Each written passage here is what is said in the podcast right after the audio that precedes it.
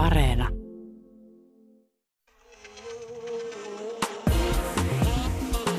Yle Puhe ja Yle Areena. Naisasiatoimisto Kaartamo et Tapanainen. Naisasiatoimiston buffa on auki. Tarjolla on taas suolaista ja makeaa, kirpeää ja hapanta. Myrkkysienetkin on huolellisesti puhdistettu. Tänään vieraksemme saapuu feministiekonomisti Anni Marttinen.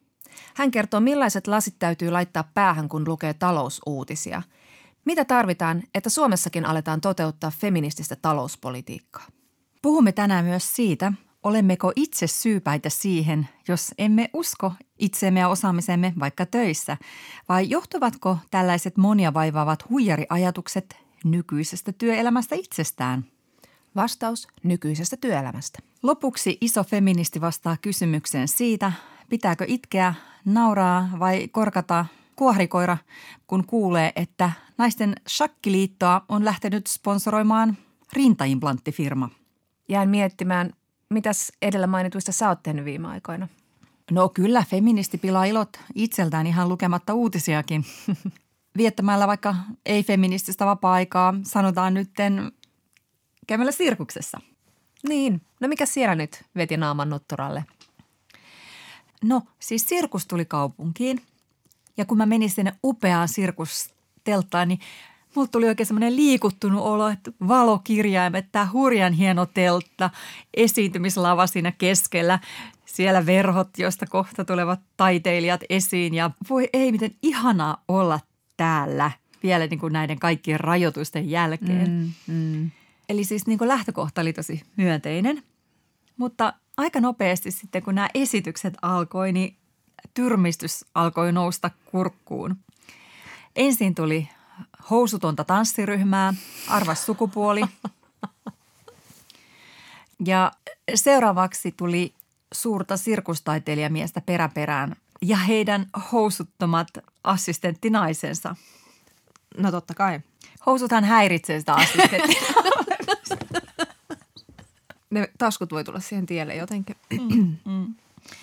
Ja sitten oli tällaista hassuttelua siellä esitysten aikana, että taiteilija herra tai suuri taiteilija sirkusmies nippaa naista pepusta ja nainen kihertäen ää, läimäyttää poskelle. Anteeksi, mikä tai aikamatka 80-luvulle? ja sitten oli tämmöinen koiraesitys, jossa koiran kouluttaja mies palkitsee makupalalla koirien lisäksi naisen. Mitä? Mutta siis pointtini on se, että, että kyllä sitten kuitenkin melko moni asia on aika hyvin Suomessa, kun tämmöinen niin läpipoltettu seksismi pääsee joskus yllättämään. No joo, sentään enää kun kesäisi menee Linnanmäelle, niin siellä ei enää näe sellaista, että tiputellaan puolialastomia merenneitoja. Eli näitä vedenneitä. Nehän tuli sinne jo silloin, kun Linnanmäki tai koko huvipuisto perustettiin, eli 50-luvulla. Mutta sitten tuli tylsät feministit, eli tota, tasa-arvon nimissä niin kuin naisasialiike sitten kritisoi tätä koko vedenneiton meininkiä. Ja nämä sitten katos Linnanmäeltä vuonna 80. Mm. Eli jo aika kauan sitten, mutta sirkus ei ole saanut tätä memoa. Mutta ei nämä tämän sirkuksen kaltaiset niin kuin tyrmistykset ole nyt kauhean harvinaisia niin kuin vieläkään. Joka päivä lukee jonkun uutisen, että anteeksi, mitä tapahtui? Kyllä. Nyt oli tämä keissi, kun itävaltalaista kiipeilijänaista Johanna Färberia kuvattiin Moskovan jossain välierässä televisio-ohjelmaan niin, että hänen peppuaan hidastuskuvana näytettiin. Eikä ollut edes ensimmäinen kerta tänä vuonna. Tai niin kuin melkein edes tällä kvartaalilla, koska Itävallassa kesäkuussa kävi kisoissa ihan samalla tavalla. Ja saman naisen kanssa. kyllä, kyllä. Silloin asialla oli TV-yhtiö Orf, joka sitten pyytelikin anteeksi näin, että hetken aikaa näytimme kiipeilyä väärällä tavalla.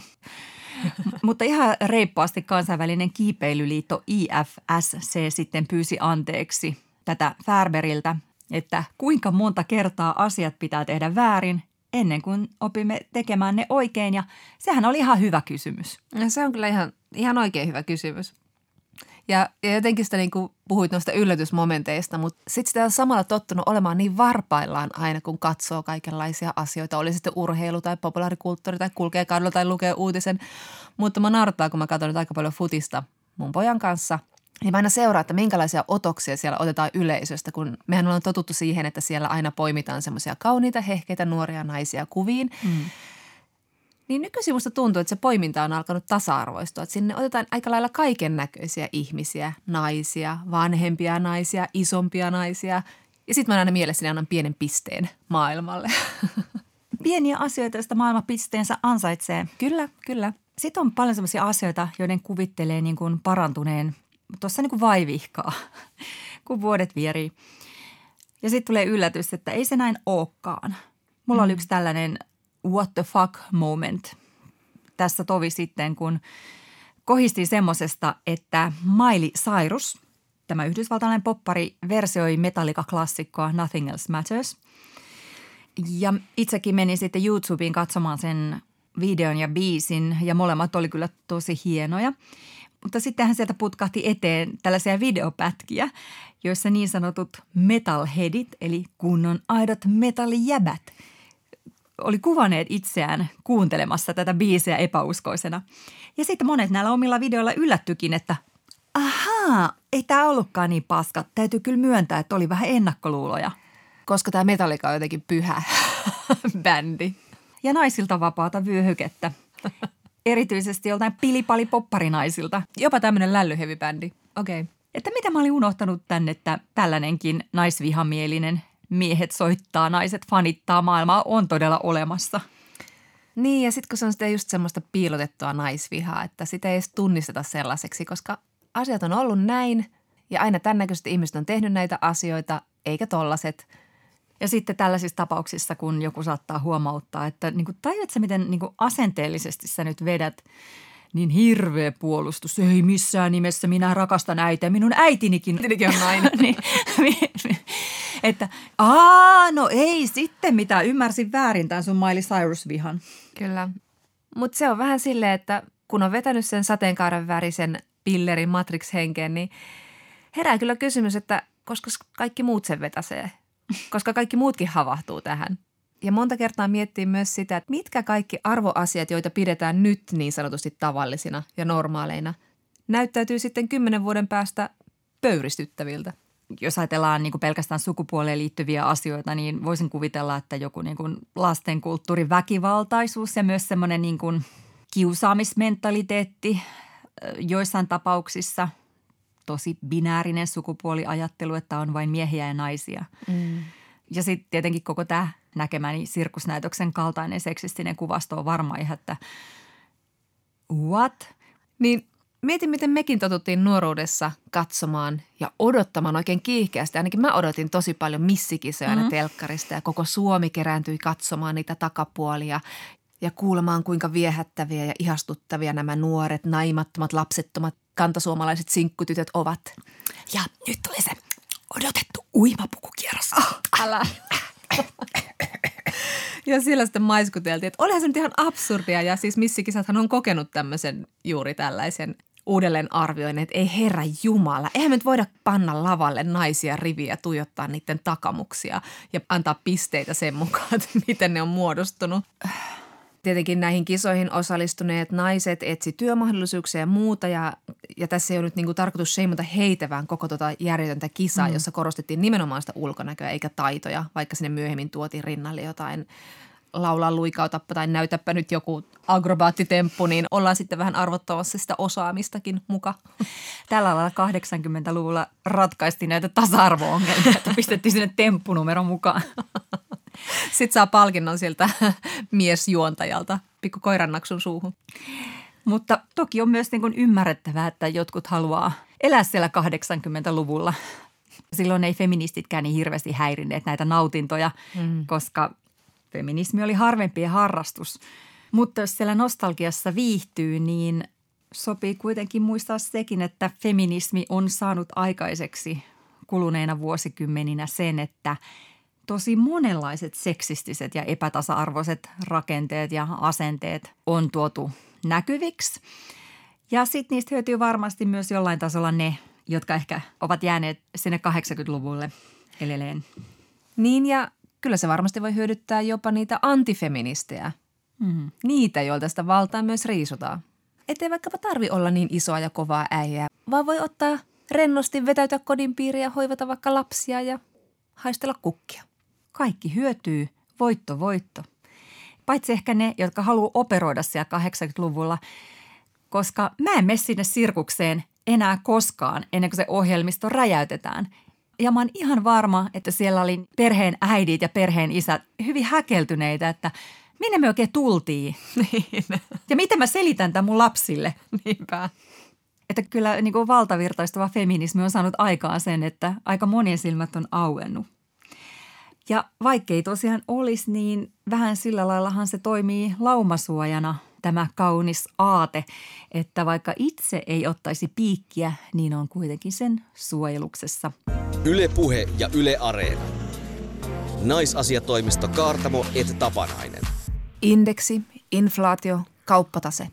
Suhdanne, elvytys, viitekorko, verokannuste. Oot opetellut viime aikoina ranskaa. Joo, heti tuli maskuliininen olo. Eli seuraavaksi me puhutaan naisasiatoimistossa siitä, miten talouspuhe, joka on aika lailla aina ollut niiden harmaapukuisten miesten hommia, on nyt vähitellen muuttumassa moniäänisemmäksi. Viime vuosina Suomessakin on alettu puhua feministisestä talouspolitiikasta, järjestetään feministisiä talouskouluja ja monet tutkijat ovat puhuneet siitä, miten tärkeää on ymmärtää talouden ja tasa-arvon yhteys. Ja yksi meteliä pitäneistä on Anni Marttinen, Suomen ammattiliittojen keskusjärjestö SAKn ekonomisti joka tituleeraa itseään Suomen ensimmäiseksi feministiekonomistiksi ja TikTok-ekonomistiksi. Anni Marttinen, avaa meille ensin vähän sitä, että millä tavoin sun mielestä talouspuhe on sukupuolittunutta – Talous on ja talouskeskustelu on sukupuolittunutta siinä määrin, että me hirveän harvoin avataan niitä tasa-arvovaikutuksia siinä talouskeskustelussa.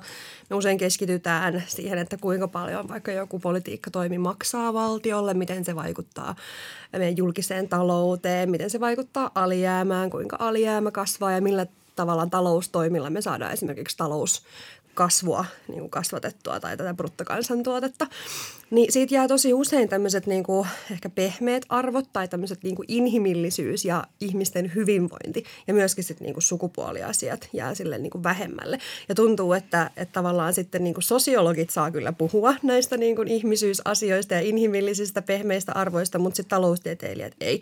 Ja se on niin kuin esimerkiksi, mitä mä haluan tuoda tähän keskusteluun lisää. Me puhutaan siitä, että kuinka paljon esimerkiksi joku investointi vaikuttaa sukupuolten väliseen tasa-arvoon. Meillä on siis se pystyy, sitä pystytään tutkimaan ihan helpostikin ja, ja myöskin niin kuin kvantifioimaan tai laskemaan, että kuinka paljon joku investointi vaikuttaa sitten vaikka miehiin tai naisiin tai muihin väestöryhmiin. Voiko sitten ajatella taas, että jos ajatellaan tällaista niin kuin Suomen talouskasvua, mitä aina pitää mm. ajatella, niin miten sitten taas niin kuin feministisempi talouspolitiikka edesauttaisi tätä? No siis ilman muuta sillä tavalla, että jos me ajatellaan, että meillä on esimerkiksi – tasavertaiset mahdollisuudet vaikka kouluttautua tai jos me mietitään esimerkiksi jotain työllisyyspolitiikkaa, niin me ajatellaan myöskin sitä, että minkä takia ihmiset ei vaikka työllisty. Ei pelkästään sitä, että me ollaan laskettu jossain talousmallissa, että kun me vähennetään työttömyysturvasta, niin se tavallaan kannustaa ihmisiä hakea töihin. Niin se voi olla tietyllä massalla, se voi pitää paikkansa, mutta ei välttämättä kaikilla. Et jos me mietitään vaikka mielenterveysongelmia tai, tai muita tämmöisiä rajoitteita ylipäätänsä vaikka, jos on maahanmuuttaja, niin kuinka paljon on mahdollista mahdollista esimerkiksi opiskella kieltä. Niin tämmöisillä niin kuin pehmeillä arvoilla me otetaan huomioon esimerkiksi just se, että mikä, mikä on kyvykkyyksiä, mitkä on niin oikeasti ne mahdollisuudet vaikka työllistyä. Ei pelkästään sitä, että no meillä on Suomessa vaikka kaikki pääsee kouluun, mutta se ei tarkoita, että meillä on loppujen lopuksi esimerkiksi tasavertaiset mahdollisuudet menestyä siellä koulussa. Niin tämä ottaa huomioon tämmöisiä inhimillisiä puolia, mikä sitten niin kuin, jos me esimerkiksi vaikka koulutuksessa otetaan nämä asiat huomioon, niin se on ihan tutkittu, että meidän tavallaan menestys koulutuksessa ja työllisyydessä kasvaa. Niin ja sitten kun miettii, että kuinka tämä meidän niin kuin vallalla oleva uusliberaali talouspolitiikka saat korjata missä Joo, vain meitä, oikein, koska jo. nyt liikutaan hataralla jäällä. Likat puhuu taloudesta, Joo. likat lähtenyt jutteleen. Mutta että nyt kun meillä on vallalla tämä tämmöinen uusliberaali talouspolitiikka, joka kuitenkin tähtää siihen maksimaalisen talouskasvuun, mm. me ollaan niin kuin imetty itsemme siitä ne arvot, eli tämmöisen niin kuin kilpailun ja mm. yksilökulttuuri, yksilön panostavan tämmöisen suorituskulttuurin. Ja me ja. nähdään koko ajan, miten paljon meidän ympärille ihmiset uupuu, kun ne yrittää Kyllä. sitä toteuttaa. Ja sitten tulee myös tämmöisiä mainitsemasi mielenterveysongelmia, niin mm. eihän sekään kovin kestävä tie ole. Ei se, ei se olekaan ja mun mielestä se on niinku osoitettu jo, Bidenhan twiittasi keväällä sitä, että tämmöinen trickle down economics hasn't worked. Eli tavallaan ajatus siitä, että rikkaat rikastuu perustaa yrityksiä ja lopulta sitten työllistää näitä duunareita ja sitten tavallaan duunarit saa, saa siitä rahaa ja sitten se tavallaan valuu heille se rikastuminen ja se on todistettu, että ei se näin mene, että se on vaan, että yritysjohtajat rikastuu ja yleensä se tulee sitten nimenomaan just duunarin selkänahasta se niin rikkaiden rikastuminen. Hmm. No mainitsitte tuossa jo, millaisia sukupuolivaikutuksia joillakin poliittisilla toimilla on ja kuinka se usein unohtuu. Mutta edellisen hallituksen eli Sipilän hallituksen kohdalla tästä jo puhuttiinkin aika paljon ja todettiin, että sen, sen hallituksen esimerkiksi leikkaukset mm. tai se koko talouskuripolitiikka vaikutti tosi paljon naisiin paljon enemmän kuin miehiin. Kyllä. Mitä sä antaisit arvosanaksi nyt nykyiselle hallitukselle? Miten on otettu tässä vaiheessa sukupuolivaikutuksia huomioon?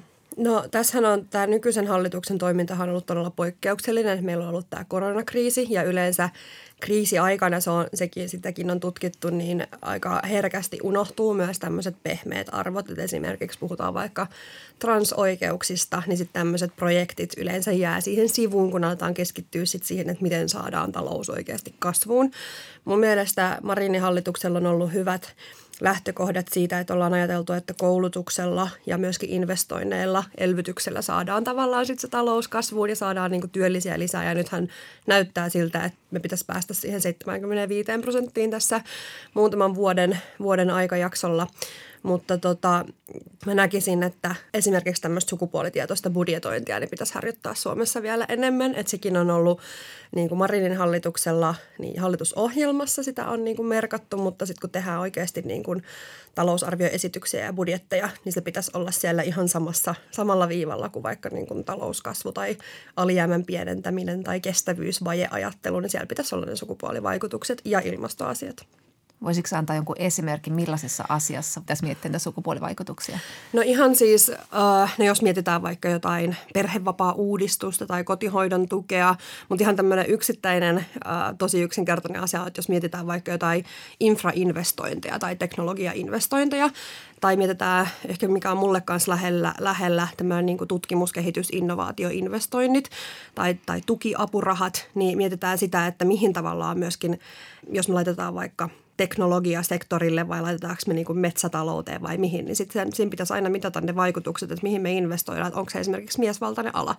Ja erityisesti nyt tässä koronakriisissä, kun me ollaan puhuttu siitä, että on ollut niin kuin tavallaan niin kuin naiskriisi, koska tämä naisvaltaiset alat on nostanut meidät tästä kriisistä pois tavallaan. Meillä on niin kuin terveyshuolto ja terveyden sairaanhoitajat, jotka on painanut niin kuin selkävinossa tätä, tämän kriisin aikana ja silti me investoidaan esimerkiksi niin kuin teollisuuteen hirveästi.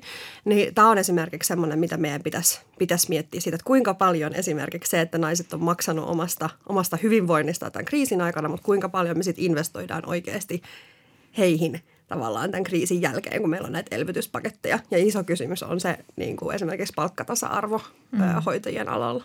Mm. Ihan kun sanot investoida, koska jotenkin mm. tuota hoitajien palkkausta ajattelee jotenkin, että no se on se kuluerä, niin. johon valtio joutuu nyt pulittamaan rahaa, ei se ole mikään investointi. Ja sehän on investointi. Se nimenomaan on ja se on mun mielestä todella groteskia, että me ajatellaan, että investoinnit tai teknologiset investoinnit vaikka äh, maatalouteen on jotenkin niin kuin meidän taloutta tuottavia, mutta tämä on nimenomaan ehkä just se, nyt me päästään siihen niin kuin feministisen talouden ytimeen, että jos meillä on esimerkiksi talouskasvua, jos meillä on vaikka niin kuin tämmöisiä vaikka vihreän teknologian investointeja ja innovaatioita, niin se toki niin kuin varmaan työllistää monia, mutta mitä käy sitten, kun me mietitään tätä niin kuin hoitaja, hoitajapulaa, sitä, että meillä hoitajat lähtee, se, niin kuin, mitä se tekee Suomen niin kuin terveyshuollolle, niin se, että me ajatellaan, että hoitajien palkat on vain kuluerä, niin se on se on ihan käsittämätöntä. Mä en voi edes niin kuin ymmärtää sitä ajattelua, että mitä me, mitä me niin kuin mietitään sillä, että jos me nostetaan hoitajien palkkaa, me ylläpidetään meidän hyvää terveyshuoltoa ja nimenomaan kansalaisten hyvinvointia, niin se hyvinvointi ja semmoinen niin kuin hyvinvointivaltion ylläpitäminen on mun mielestä siinä niin kuin feministisen talouden keskiössä. Hmm. Ekonomisti Anni Marttinen, sosiaalipolitiikkahan on perinteisesti sellaista niin kuin naisten tekemää naispoliitikkojen, naisministereiden hoitamaa hommaa, eikä se ollut silleen Suomessa niin suuressa keskiössä kuin vaikka mm. arvokas talouspolitiikka ja, yep. ja, ja tota noin, niin ulkopolitiikka, puolustus ja näin. Mutta nyt koronan myötä sosiaalipolitiikka on aivan keskiössä, niin äh, luuletko, että se sitten niin kuin myös jotenkin nostaa sosiaalipolitiikan sen tekijöitä tai asiaa jotenkin niin kuin enemmän esiin politiikassa? Mä näkisin, että kyllä tämä koronakriisi on ollut tosi iso vaikutus siihen, että miten, miten me niin kuin katsotaan meidän yhteiskuntaa ja ja tota, kyllä tässä on ollut ihan niin kuin finanssikriisin jälkeenkin viimeisen kymmenen vuoden aikana ollut semmoista niin kuin momentumia ja siirtymää siihen, että me ollaan ajateltu esimerkiksi tämmöiset termit kuin well-being economy ja donut economics, jotka on kaikki niin kuin puhuu siitä, että meidän pitäisi rakentaa myöskin tätä talouspolitiikkaa siihen näkökulmaan, että me turvataan kaikille inhimilliset ja inhimilliset olosuhteet, hyvä elämä, koulutus, terveydenhuolto ja otetaan huomioon niin kuin planetaariset rajat, niin kyllä mä näkisin, että toivottavasti nostaa sitä niin kuin sosiaalipolitiikkaa, mutta mä, mä toivoisin, että vielä enemmän olisi semmoista niin kuin talouspolitiikkaa, joka olisi keskittynyt myös siihen sosiaalipolitiikkaan ja ilmastopolitiikkaan. Että meillä olisi tavallaan semmoinen integroitu hybriditalouspolitiikka. Hmm. Meillähän on tota, nyt poikkeustilanne sillä lailla, että valtiovarainministerinä on nainen. Se ei mm. kauhean usein pääse tapahtumaan. Ja sitä vähän niin kuin hätkähtääkin, kun talouspolitiikasta keskustelevat naiset keskenään. Se on kuva, johon ei ole aivan tottunut. Kuinka usein sä olet, Anni, se ainoa nainen muuten All Mail talouspaneeleissa, kokouksissa tai kabineteissa? Ää, aika usein ehkä nyt niin kuin viime aikoina vähän vähemmän, mutta täytyy sanoa, että meillä on paljon niin kuin esimerkiksi talouspolitiikasta kiinnostuneita ja todella osaavia ja ammattitaitoisia poliitikkoja ja asiantuntijoita, mutta sitten ekonomistikoulutukselta aika vähän. Ja myöskin aika vähän, jotka sitten tavallaan puhuu siitä samasta – näkökulmasta kuin minä, tasa-arvon näkökulmasta. Ja sitten niin, että mä koitan keskittää sitä siihen tasa-arvo- ja ilmastopolitiikkaan. Että sitten meillä on todella osaavia ekonomisti-asiantuntijanaisia, myöskin niin kuin mediassa ja keskusteluissa hyvin näkyviä, mutta niillä on ehkä sitten tavallaan niin kuin sitä ehkä tyypillistä semmoista uusliberaalia politiikkaa. Niin kyllä se on, kyllä se on vaatinut sitten semmoista, mä en halua sanoa bolseja, mutta, mm. mutta semmoista naisenergiaa. Joo, just näin. Sä myös kirjoitit Instassa keväällä, että se on aika kuormittavaa välillä olla naisena näissä mm. yhteyksissä, koska sitten sinun asiantuntijuuttasi usein myös kyseenalaistetaan. Mm. Millaisissa yhteyksissä sä oot tällaista kohdannut ja kuinka räikeä se on? Se oli varmaan kanssa kevät-aika, kun mä olin just joutunut semmoiseen ihan hirveäseen Twitter-pyöritykseen siitä, että mä olin vaan kansainvälisenä naistenpäivänä twiitannut siitä, että naisen euro on edelleen 83 senttiä. Ja sitten mut vedettiin semmoiseen ihan hirveäseen lynkkaukseen. Se oli, se oli ihan jäätävää ja sitten mä olin sellainen, että miten, miten, miten näin voi käydä ja sitten se, se alkoi mennä niin kuin keskustelu siihen, että sieltä tuli miehiltä, että no en yhtään ymmärrä, että sun euro on 83 senttiä, kun oot niin helvetin tyhmä tai jotain tällaista. Ja sitten mä jouduin laittamaan siihen sillä että no joo, että no mulla on maisterin tutkinto, mä teen väikkäriin ja mä oon ollut Euroopan keskuspankissa, Suomen pankissa, valtiovarainministeriössä töissä. Että mä en tiedä sitten, että se oli vielä joku lukiolainen, joka mulle sanoi. niin sitten mä olin sillä että no mut okei, okay. mitä mun pitää tehdä, että, että niin kuin mut otetaan vakavasti.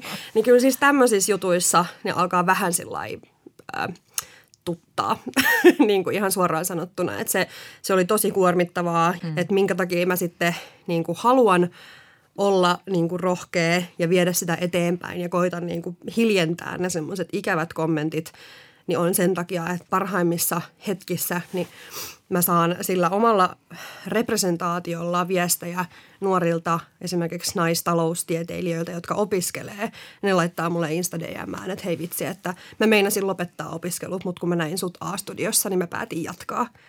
Niin toi on niin kuin se mun tavoite. Että enemmän naisia, enemmän niin kuin kaikenlaisia naisia. Ei, se, ei vaan semmoisia naisia, joita, jotka ajattelee, että – no, jotta mä pärjään taloudessa ja talousalalla, niin mun täytyy ahtautua semmoiseen harmaaseen muottiin. Mun täytyy unohtaa mun feminiinisyys, mun täytyy unohtaa se niin kuin mun persoona ja se, kuka mä oon ja mun täytyy vaihtaa mun tyyliä. Mm. Koska se oli se, mitä mä ajattelin silloin, kun mä opiskelin. Mä ajattelin, että mun täytyy niin kuin unohtaa, kuka mä olen Ja sitten mitä enemmän mä sain sitä, niin kuin, että joo, että, että ei sulla voi olla tatuointeja, ei sulla voi olla lävistyksiä, ei sulla voi olla pinkkiä tukkaa, niin sitä enemmän mulla niin kuin tuli se, että kylläpäs.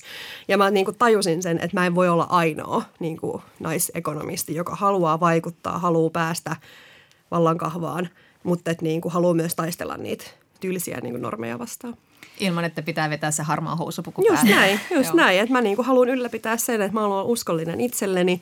Mä haluan myös, että niinku muut nuoret naiset tajuaa sen. Mun mielestä se on, se on niinku todellista valtaa, että sä oot oma itses ja silti sä niinku oot asiantunteva. Ja tavallaan niinku sehän on se niinku vallankumous, mitä, mitä naiset, naiset tekee. On se, että ei, että me päästään sinne vallan kahvaan, vaan että me ollaan niitä, joita me niin kuin myöskin ollaan. Me ollaan feminiinisiä, me ollaan seksuaalisia ja me ollaan avoimia siitä ja me puhutaan. Me ei, me ei pyydellä anteeksi sitä, ketä me ollaan.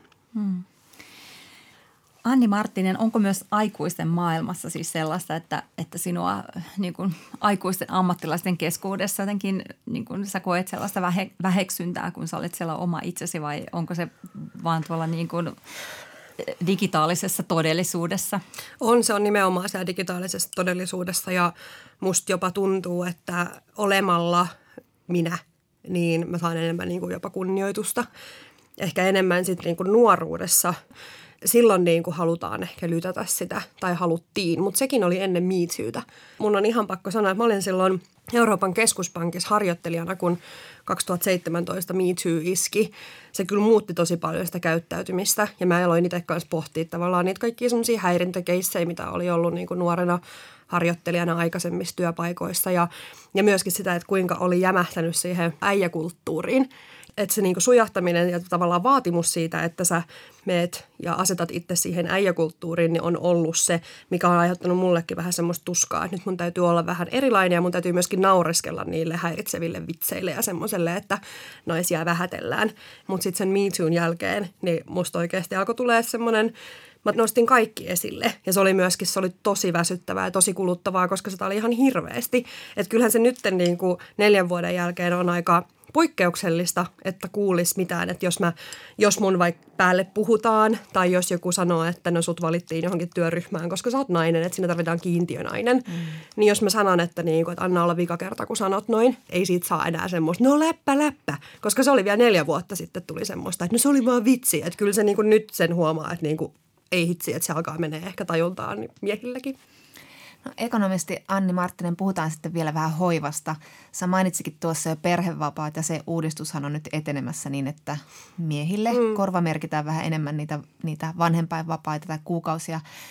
Miten se vaikuttaisi niin kuin Suomen talouteen tai sosiaaliseen hyvinvointiin, jos meillä alettaisiin mieltää hoivaa vähän vähemmän sukupuolittuneena asiana? No siis sehän on ollut tavallaan ylipäätänsä se, että, että jos ajatellaan, että naiset on ollut kotona todella pitkään ja naisille ei ole ollut edes mahdollisuutta työllistyä, niin kyllä semmoinen tasa-arvoinen työllistymismahdollisuus ja myöskin niin kuin lopulta mahdollisuus päästä siihen samalle palkkatasolle on se niin kuin myös taloushyvinvoinnin tie.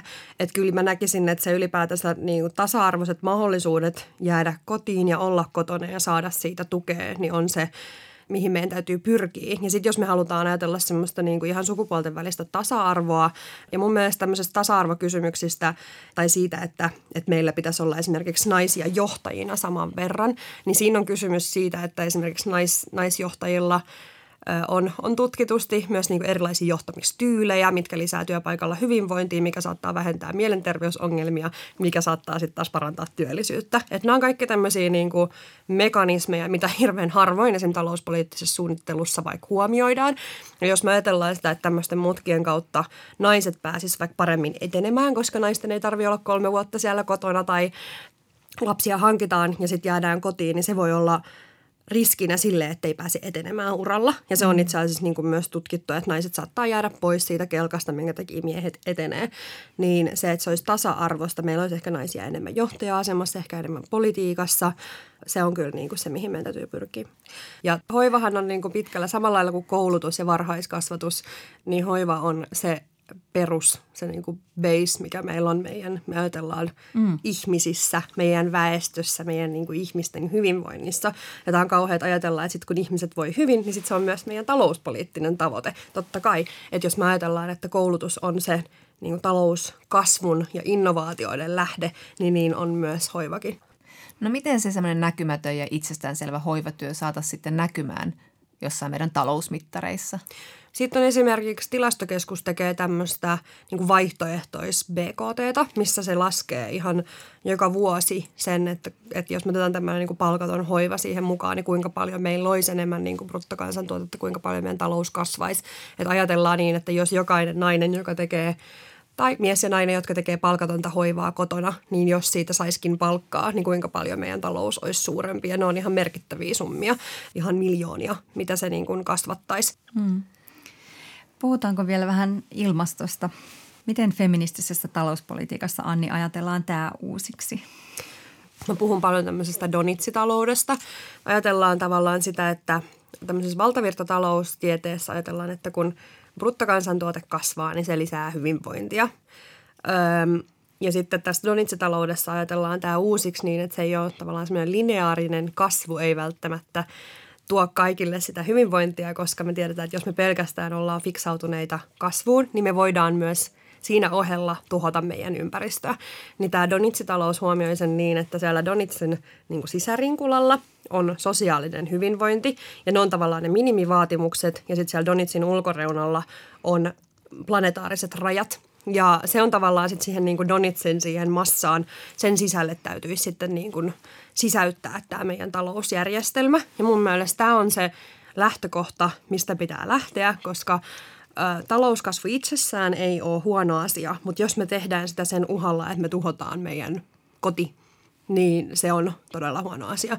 Ja meidän pitäisi lähteä jokaisessa talouspoliittisessa päätöksessä – lähteä analysoimaan sitä niin, että ensiksi, miten tämä vaikuttaa meidän planeettaan, miten tämä vaikuttaa meidän ympäristöön ja sitä kautta ajatella, että lisääkö se meidän talouskasvua, koska loppujen lopuksi se ei ole enää edes länsimaissa talouskasvu, vaan se on tämä meidän koti, se on niin kuin vihreä siirtymä, teknologia, koulutus ja tuottavuus, mitkä ne on ne, ne niin kuin talouden ja hyvinvoinnin ajurit. Et me ei voida lähteä enää olemaan siinä fiksautuneita siihen BKT-kasvuun.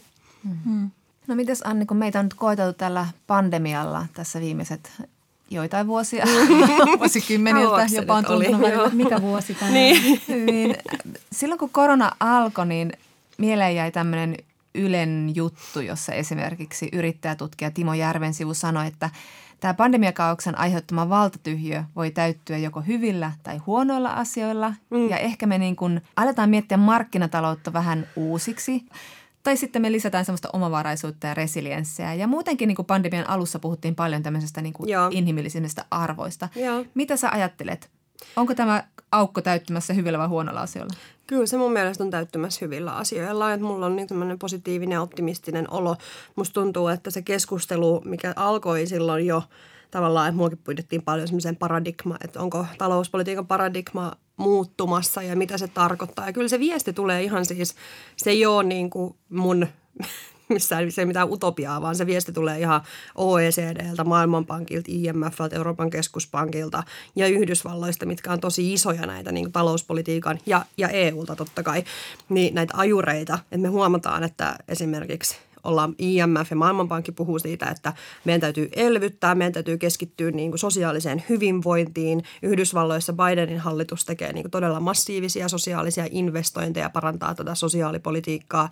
Sitten meillä on EUssa, jossa meillä on elpymispaketti, mistä jaetaan rahaa niin kuin ilmastokriisin torjumiseen ja todennäköisesti – tässä vielä kehitetään enemmänkin. Saatetaan kehittää myös tämmöistä finanssipoliittista puskuria, missä annetaan niin kuin työttömyysturvaa koko EUlle. Että tavallaan tämmöinen ajatus siitä, että tai semmoinen ehkä budjettikuri-ajatus siitä, että me, me voidaankin investoida enemmän ja saada lisää sitä talouskasvua, mitä me ollaan huomattu nyt tässä koko niin kuin pandemian aikana elvytyksessä. Että se ylipäätänsä, niin kuin, että me käytetään rahaa, jos me laitetaan ne hyvin investointeihin, me saadaan siitä tuottavuutta ja hyvinvointia takaisin, niin se ajattelu, se vanhoillinen uusliberaalinen ajattelu on, että, se, että kaikki mitä me kulutetaan on vaan kuluerää. Ja se tavallaan, että meidän pitäisi koko aika vaan tavallaan vähentää ja tavallaan, että se julkis, julkisen talouden tasapaino on se prioriteetti ykkönen ja se ei todellakaan ole enää tässä nykymaailmassa. Me voitaisiin puhua vielä tästä tunti vaikka keskuspankkijärjestelmästä, joka sen mahdollistaa, mutta mä sanon vaan, että nykykeskuspankkijärjestelmä mahdollistaa sen, että me voidaan investoida hyvinvointiin enemmän. Hyvä. Onko sulla ekonomisti ja feministi Anni Marttinen kotona jonkinlainen salainen piirustus pöytälaatikossa, johon sä oot hahmotellut askeleet feministiseen vallankumoukseen, eli siihen, että feministisestä talouspolitiikasta tulee valtavirtaa ja ennen pitkään elämme feministisessä utopiassa ja tapahtuuko se ensi viikolla vai kymmenen vuoden päästä?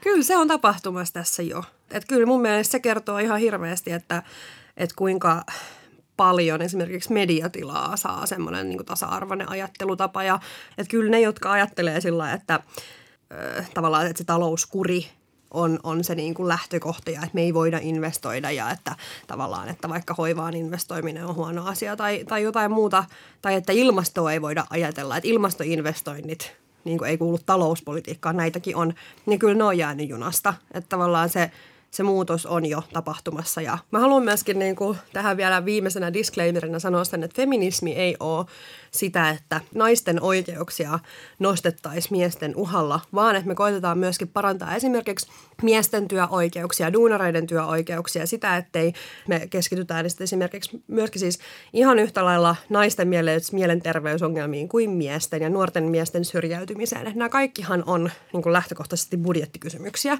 Että me ei voida irrottaa, nämähän kaikki on sosiaalipolitiikkaa, mutta miten me tehdään sosiaalipolitiikkaa? Sillä, että me laitetaan niin kuin valtion budjetista resursseja esimerkiksi palveluihin, TE-palveluihin, niin nämä kaikki on investointikysymyksiä. Minkä takia me ei voida olla ajattelematta sitä ihmisten hyvinvointia, kun me tehdään talouspolitiikkaa, niin se hyödyttää kaikkia, period.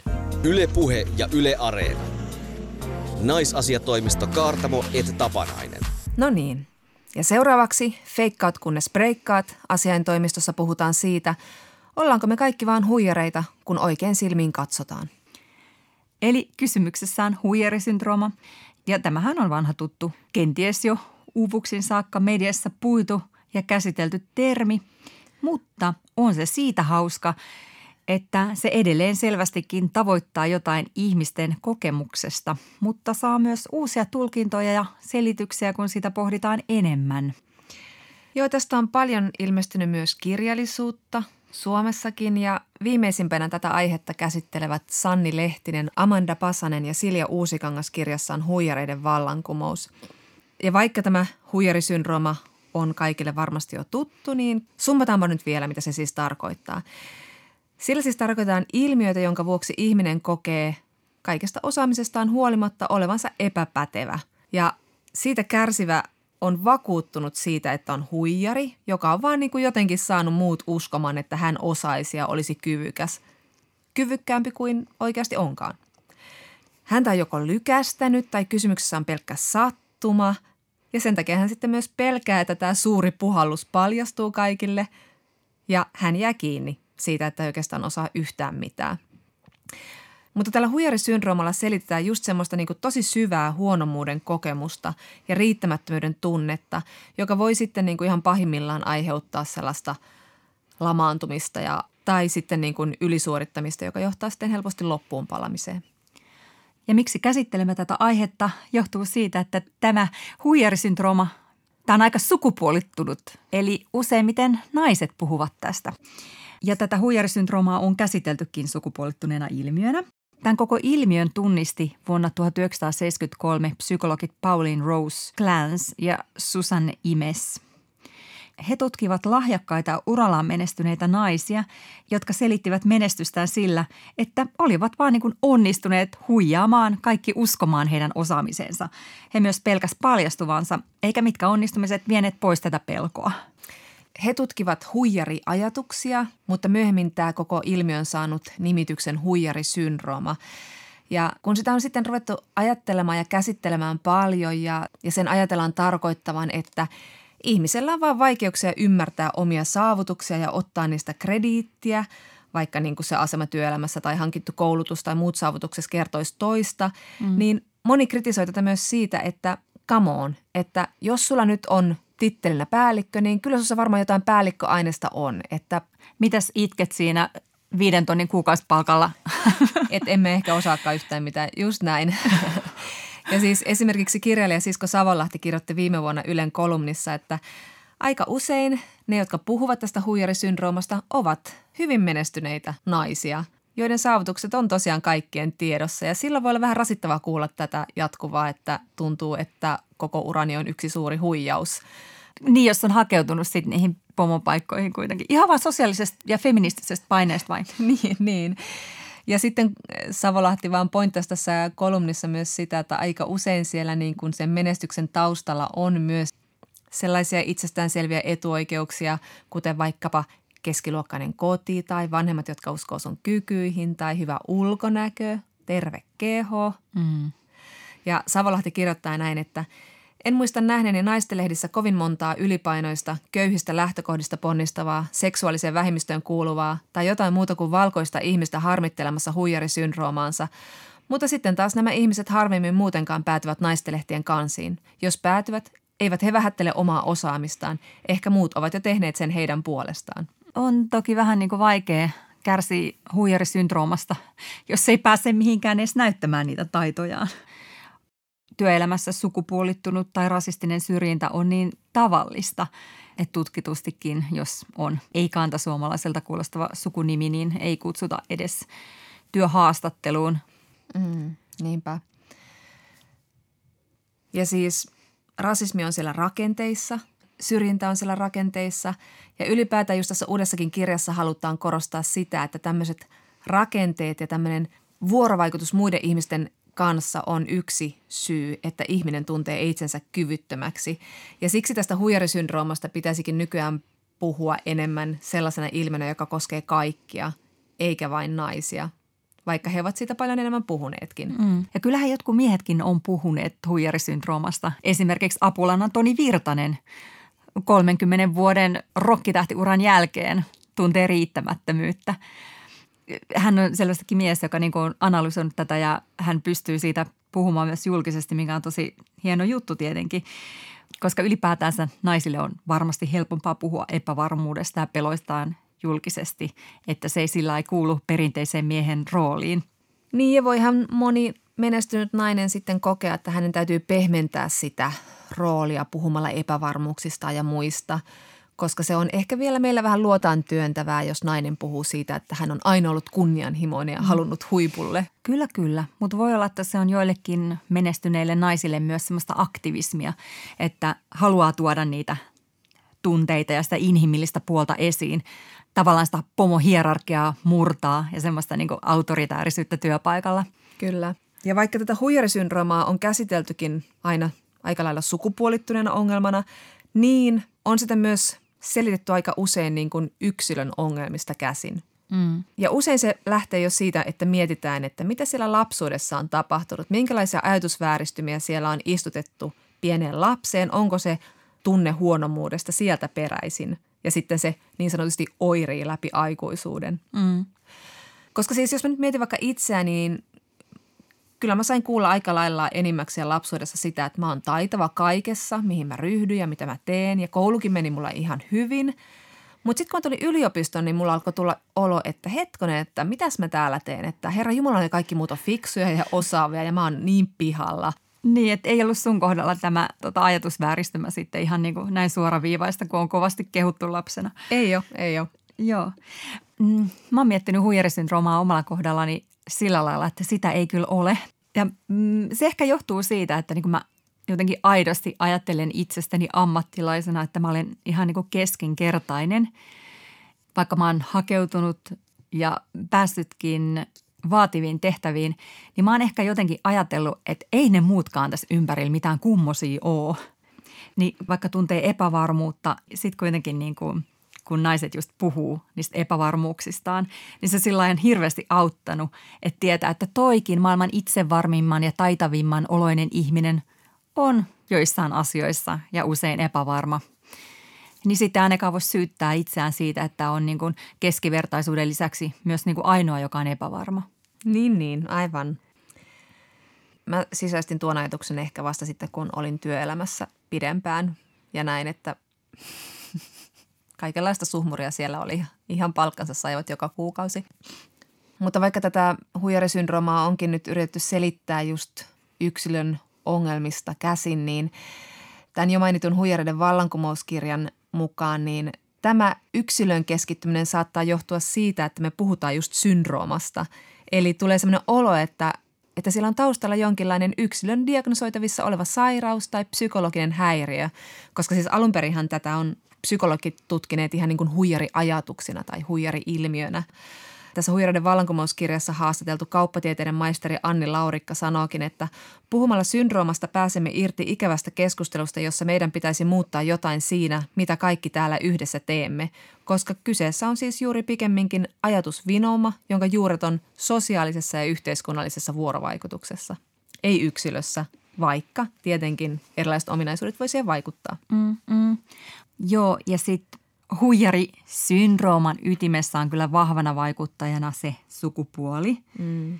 Koska meillä on niin tiukat roolit, mihin tietynlaiset ja tietyn sukupuoliset ihmiset pystyy yhteiskunnassa, jolloin vaikkapa nainen poliittisena tai jonkun suuryrityksen johtajana ei ole niin kovin tuttu näky – niin totta kai siihen asemaan päästessään voi tuntea epävarmuutta ja epäuskoa, että miten mä kaikista olisin nyt se pätevin ja osaavin tähän tehtävään, koska eihän just tämän alan tyypit näytä tältä tai puhu tällaisella äänellä, eikä se ole pelkästään sitä sisäistä monologia, vaan sehän on niin kuin sitä viestiä, mitä me ollaan saatu kuulla ja nähdä läpi koko kasvuhistorian. Kyllä.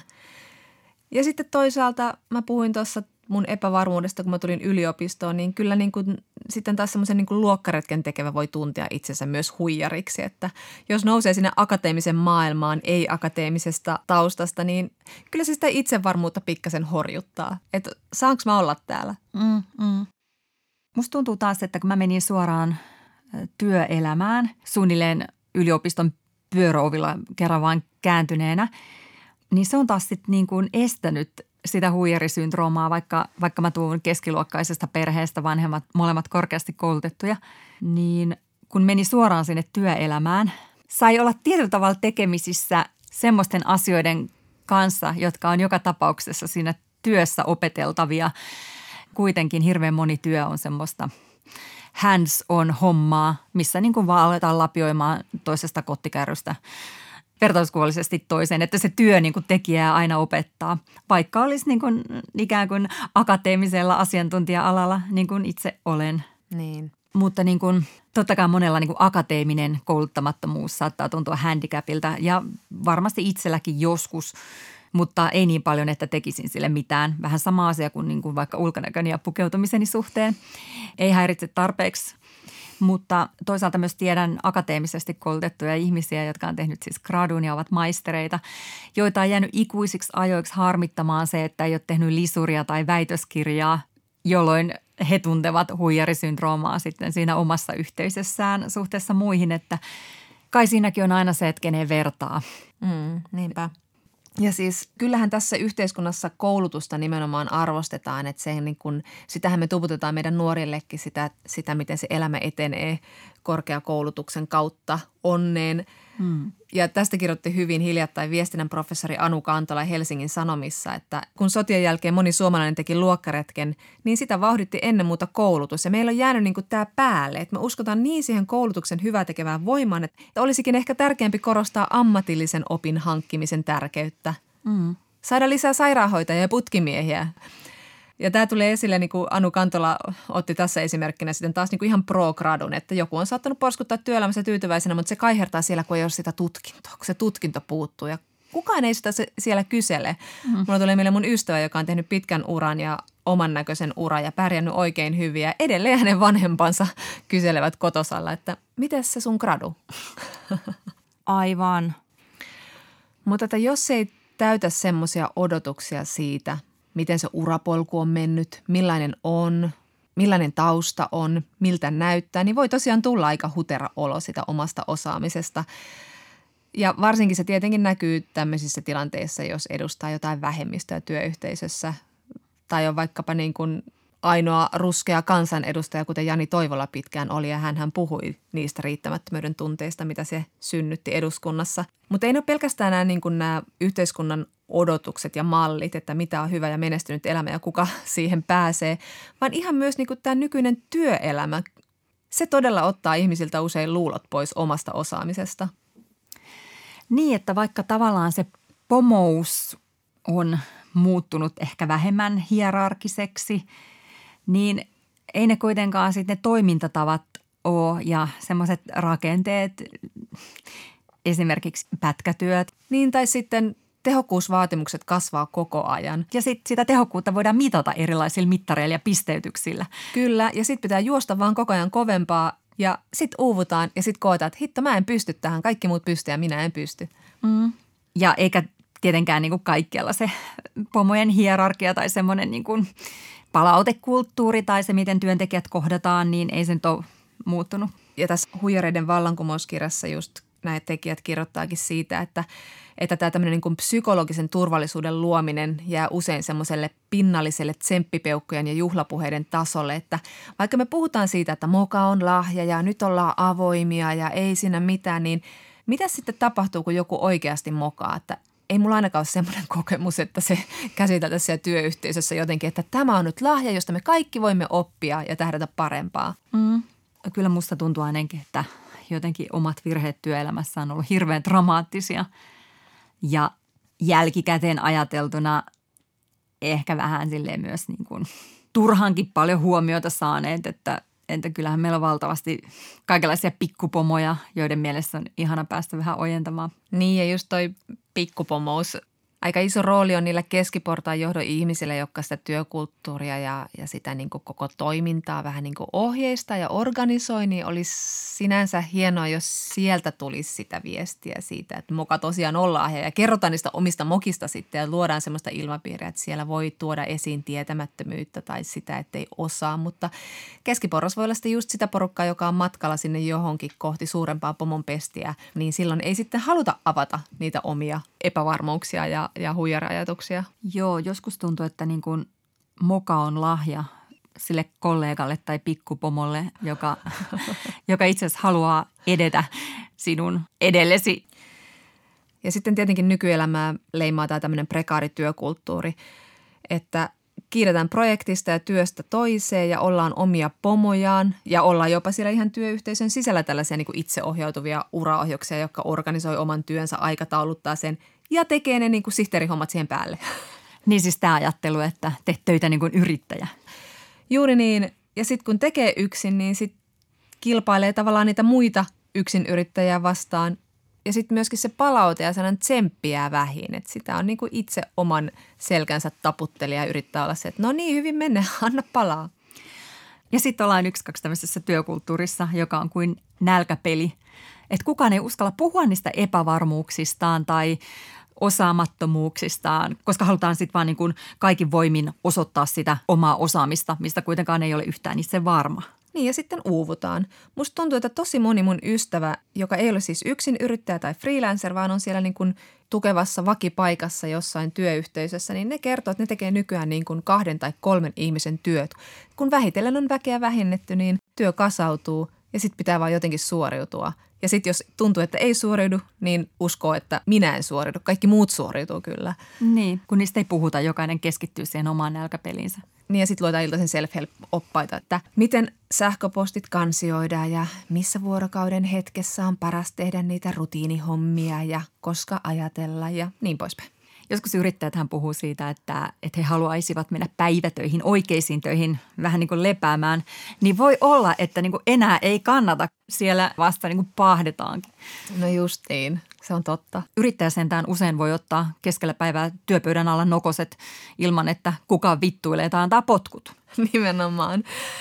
Eli kukaan ei ole turvassa missään, ei edes sen työajan ulkopuolella, koska sitten tämä on niin kuin työelämän lisäksi tämä tällainen suorituskulttuuri ja yksilökeskeinen brändäyskulttuuri on valunut niin kuin sinne vapaa-ajalle, että jokaisesta intohimosta tai harrastuksesta pitäisi aina valjastaa joku tuottoisa bisnes tai tehdä ansaintamalli. Ei siitä saa vaan nauttia. Se on kyllä lovely ja tähän liittyy erityisesti sosiaaliseen mediaan. Siellähän sitä brändätään. Ja tästä on puhuttu erityisesti milleniaalien kohdalla. Toimittaja Anne Helen Peterson on kirjoittanut Millennial Burnout-kirjassaan juuri tästä. Ja tuskinpa sitä nuorempien ja tulevien sukupolvien kohdalla on mitenkään helpompaa, että homma hanskassa. Ja sitten siellä ollaan sitä hommaa panemassa hanskaan ihan yksin. Eli kun eletään tämmöisessä yksilöllistymistä korostavassa kulttuurissa, niin sitten ihmiset pikemminkin asettuu vertailuasemaan toistensa kanssa. Tästä kirjoittiin just tässä Huijareiden vallankumouskirjassa, että semmoinen niin kuin suhde yhteisöihin ja muihin ihmisiin heikentyy. Ja siellä yhteisössä voisi just sitten taas saada semmoista niin kuin realistista perspektiiviä siitä, että niin joo, itse asiassa nämä muutkin on tällaisia, mä oon tällainen ja mä kelpaan. Mm. Ehkä tässäkin auttaa sitten ikä jonkin verran, että tulee se semmoinen olo, että ei mun tarvi olla paras versio itsestäni joka päivä, eikä mun tarvi kauhistua ajatusta keskinkertaisuudesta, vaan niin kuin pysyä siellä mukavuusalueella. Ei jaksa enää edes pyrkiä minnekään epämukavuusalueelle, jossa voisi niinku kehittyä ja loistaa, koska se on hirveän raskasta. Joo, hyi. Siis keskinkertaisuuden ylistys. Tervetuloa tähän suureen joukkoon. niin. Ei meistä kukaan ole mitenkään hirveän erityinen. Ja on joitain poikkeustapauksia, okei, erityislahjakkuuksia ja superneroja. Me muut voidaan sitten kirjailla semmoinen ristipisto työhuoneen seinälle, että kohti keskinkertaisuutta eikä yhtään yli. Yle Puhe ja Yle Areena. Naisasiatoimisto Kaartamo et Tapanainen. Kas näin. Ja sitten olemme saapuneet ovenkarmit kaulassa ja itsevarmuutta uhkuen suuren isofeministin puheille. Tällä viikolla Shakki Maija kysyy. Silmäni lukivat juuri uutisen, jonka mukaan joku mastermind on järjestänyt kansainvälisen sakkiliiton naisten jaastolle päätukijaksi yrityksen, joka valmistaa rintaimplantteja ja myös suorittaa kosmeettista rintakirurgiaa. Että onko maailma tullut hulluksi, jos tilanteen perversiyttä ei huomata? No Shakki Maija, me konsultoimme tämän uutisen tiimoilta meidän koko feminististä salaseuraamme ja vastauksemme on kyllä. kyllä. No niin, ensi kerralla ihmettelemme sitä, miksi niin sanotusta eheytyshoitamisesta ei joudu vielä vankilaan. Ja siitä, kuinka tylysti loppui Girlbossien aikakausi. Moi moi! Moikka! Yle Puhe ja Yle Areena. Naisasiatoimisto Kaartamo et Tapanainen.